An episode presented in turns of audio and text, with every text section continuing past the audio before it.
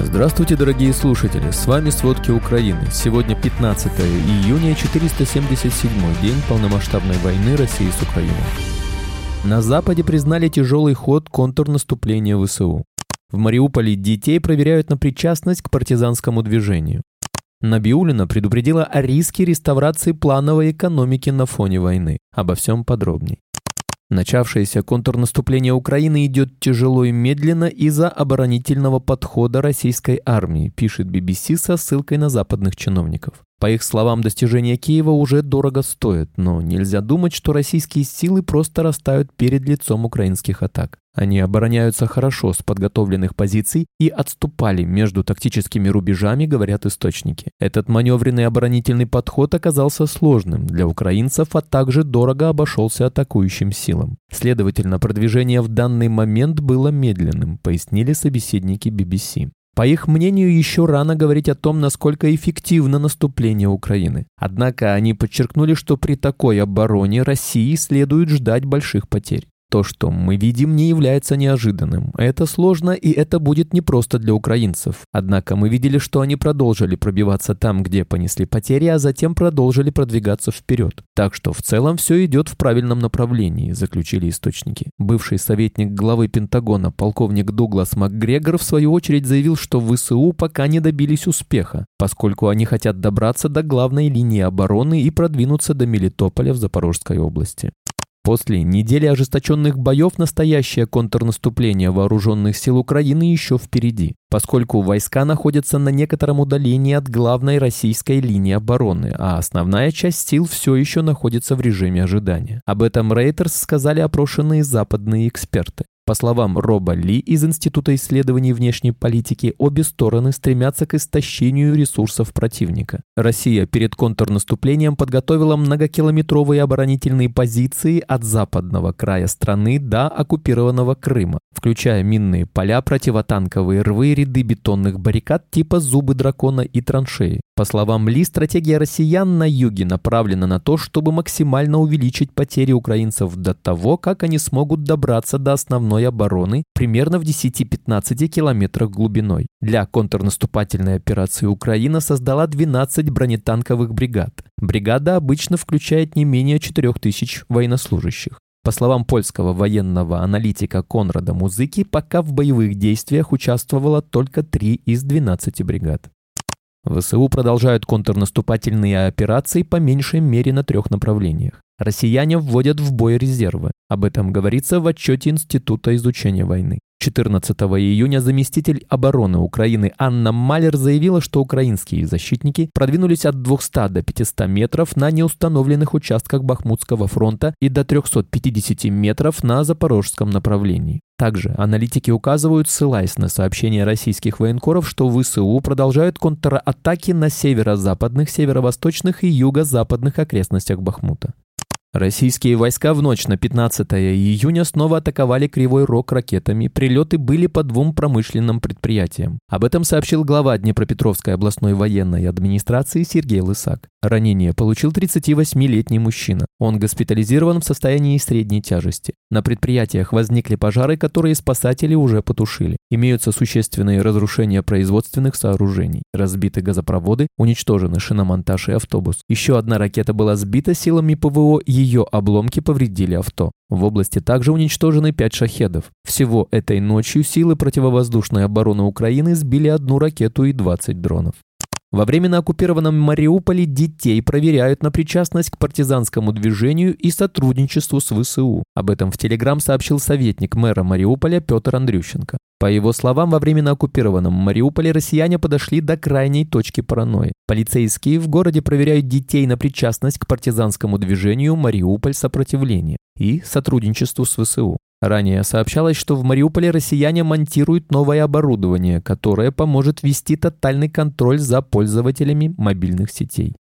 Российские войска продолжают принуждать гражданское население на временно оккупированных территориях Украины приобретать гражданство России. Об этом сообщает Генштаб ВСУ. В населенном пункте Каменка Запорожской области в начале две тысячи двадцать третьего года россияне шантажировали работников Центра первичной медико-санитарной помощи, что в случае отказа от получения паспорта России денежное довольствие будет снижено на шестьдесят процентов. Поскольку большинство работников отказались от получения документов, россияне сообщили о закрытии лечебного учреждения. Российская власть пытается разными способами ускорять принудительную паспортизацию населения на захваченных территориях. Так, чтобы прийти на прием к врачу, сдать экзамен или получить пенсию, везде нужен российский паспорт. Напомним, в Херсонской области россияне не позволяют эвакуироваться людям без паспорта России.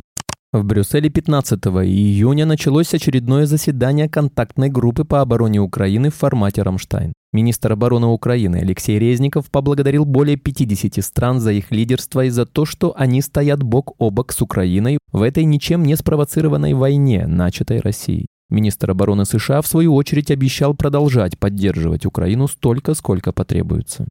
Правительство Нидерландов предоставит ВСУ дополнительные системы ПВО для защиты украинского неба от российских ракет и дронов. Об этом сообщается на сайте Министерства обороны страны. Нидерланды планируют передать Украине четыре радиолокационные системы общей стоимостью сто пятьдесят миллионов евро. Эти системы можно использовать для обнаружения, локализации, отслеживания и идентификации воздушных, наземных и морских целей противника. Напомним, Нидерланды должны возглавить коалицию по подготовке украинских пилотов к полетам на истребителях эф шестнадцать совместно с Данией.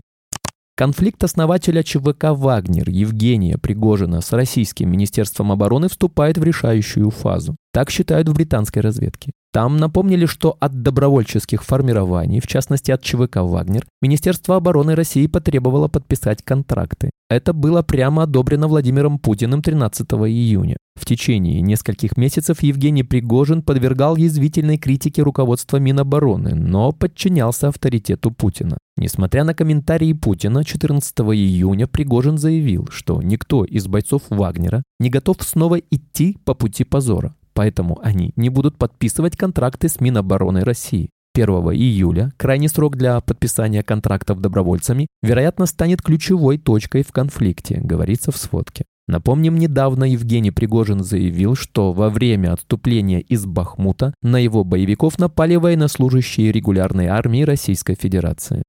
Временно оккупированный Крым ночью и утром пятнадцатого июня атаковали сразу девять беспилотников. Об этом сообщил глава администрации полуострова Алексей Аксёнов. По его словам, шесть аппаратов сбито силами ПВО, три заглушено и посажены средствами РЭП. Один беспилотник сдетонировал в Красногвардейском районе, в селе Докучаево. Жертв нет, в ряде домов выбиты стекла.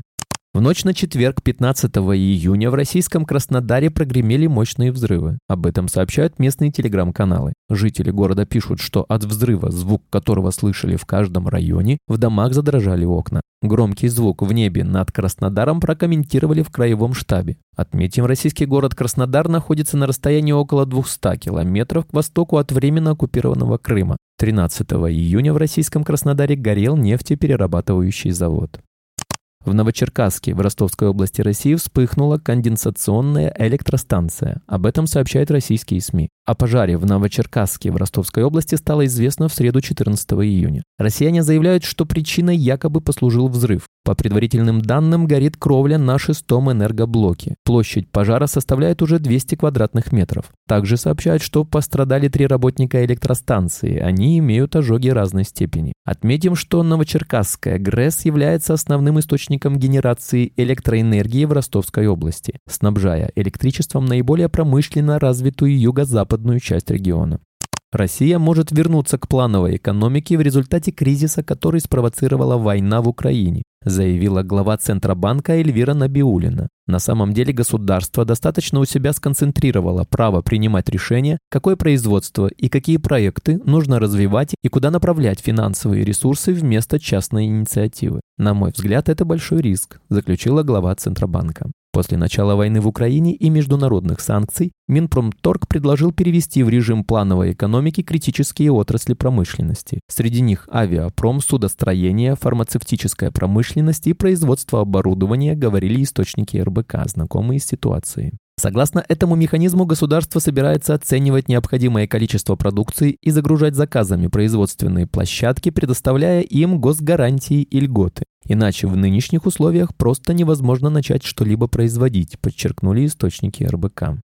эм вэ дэ России по Херсонской области сообщила на своей официальной странице ВКонтакте, что из Новотроицкой центральной библиотеки в поселке городского типа Новотроицкая изъята запрещенная литература. Ведомство размыло фото книг, но, можем объяснить, опознал некоторые из них. Среди изъятых произведений был документальный роман советского писателя Анатолия Кузнецова «Бабийяр». Автор книги провел детство в оккупированном Киеве и позже воспроизвел в романе свои воспоминания о зверствах немецкой армии в столице Украины, в том числе и о массовом расстреле евреев в Бабьем Яру. Российское эм вэ дэ Херсонской области сообщает, что среди книг экстремистского содержания оказались издания о Голодоморе тысяча девятьсот тридцать второго — тридцать третьего годах, распространение которых на территории Российской Федерации по решению суда запрещено. Напомним, Голодомор геноцидом украинского народа уже признали парламенты почти трех десятков стран мира, в том числе и в Европе. Недавно аналогичное решение принял парламент Великобритании.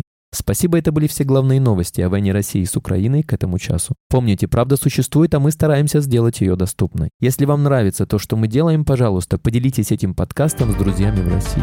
Также, если вы хотели бы помочь нам делать материалы еще более качественными, пожалуйста, оставляйте фидбэк. Это очень важно для нас и для распространения правдивой информации. До встречи.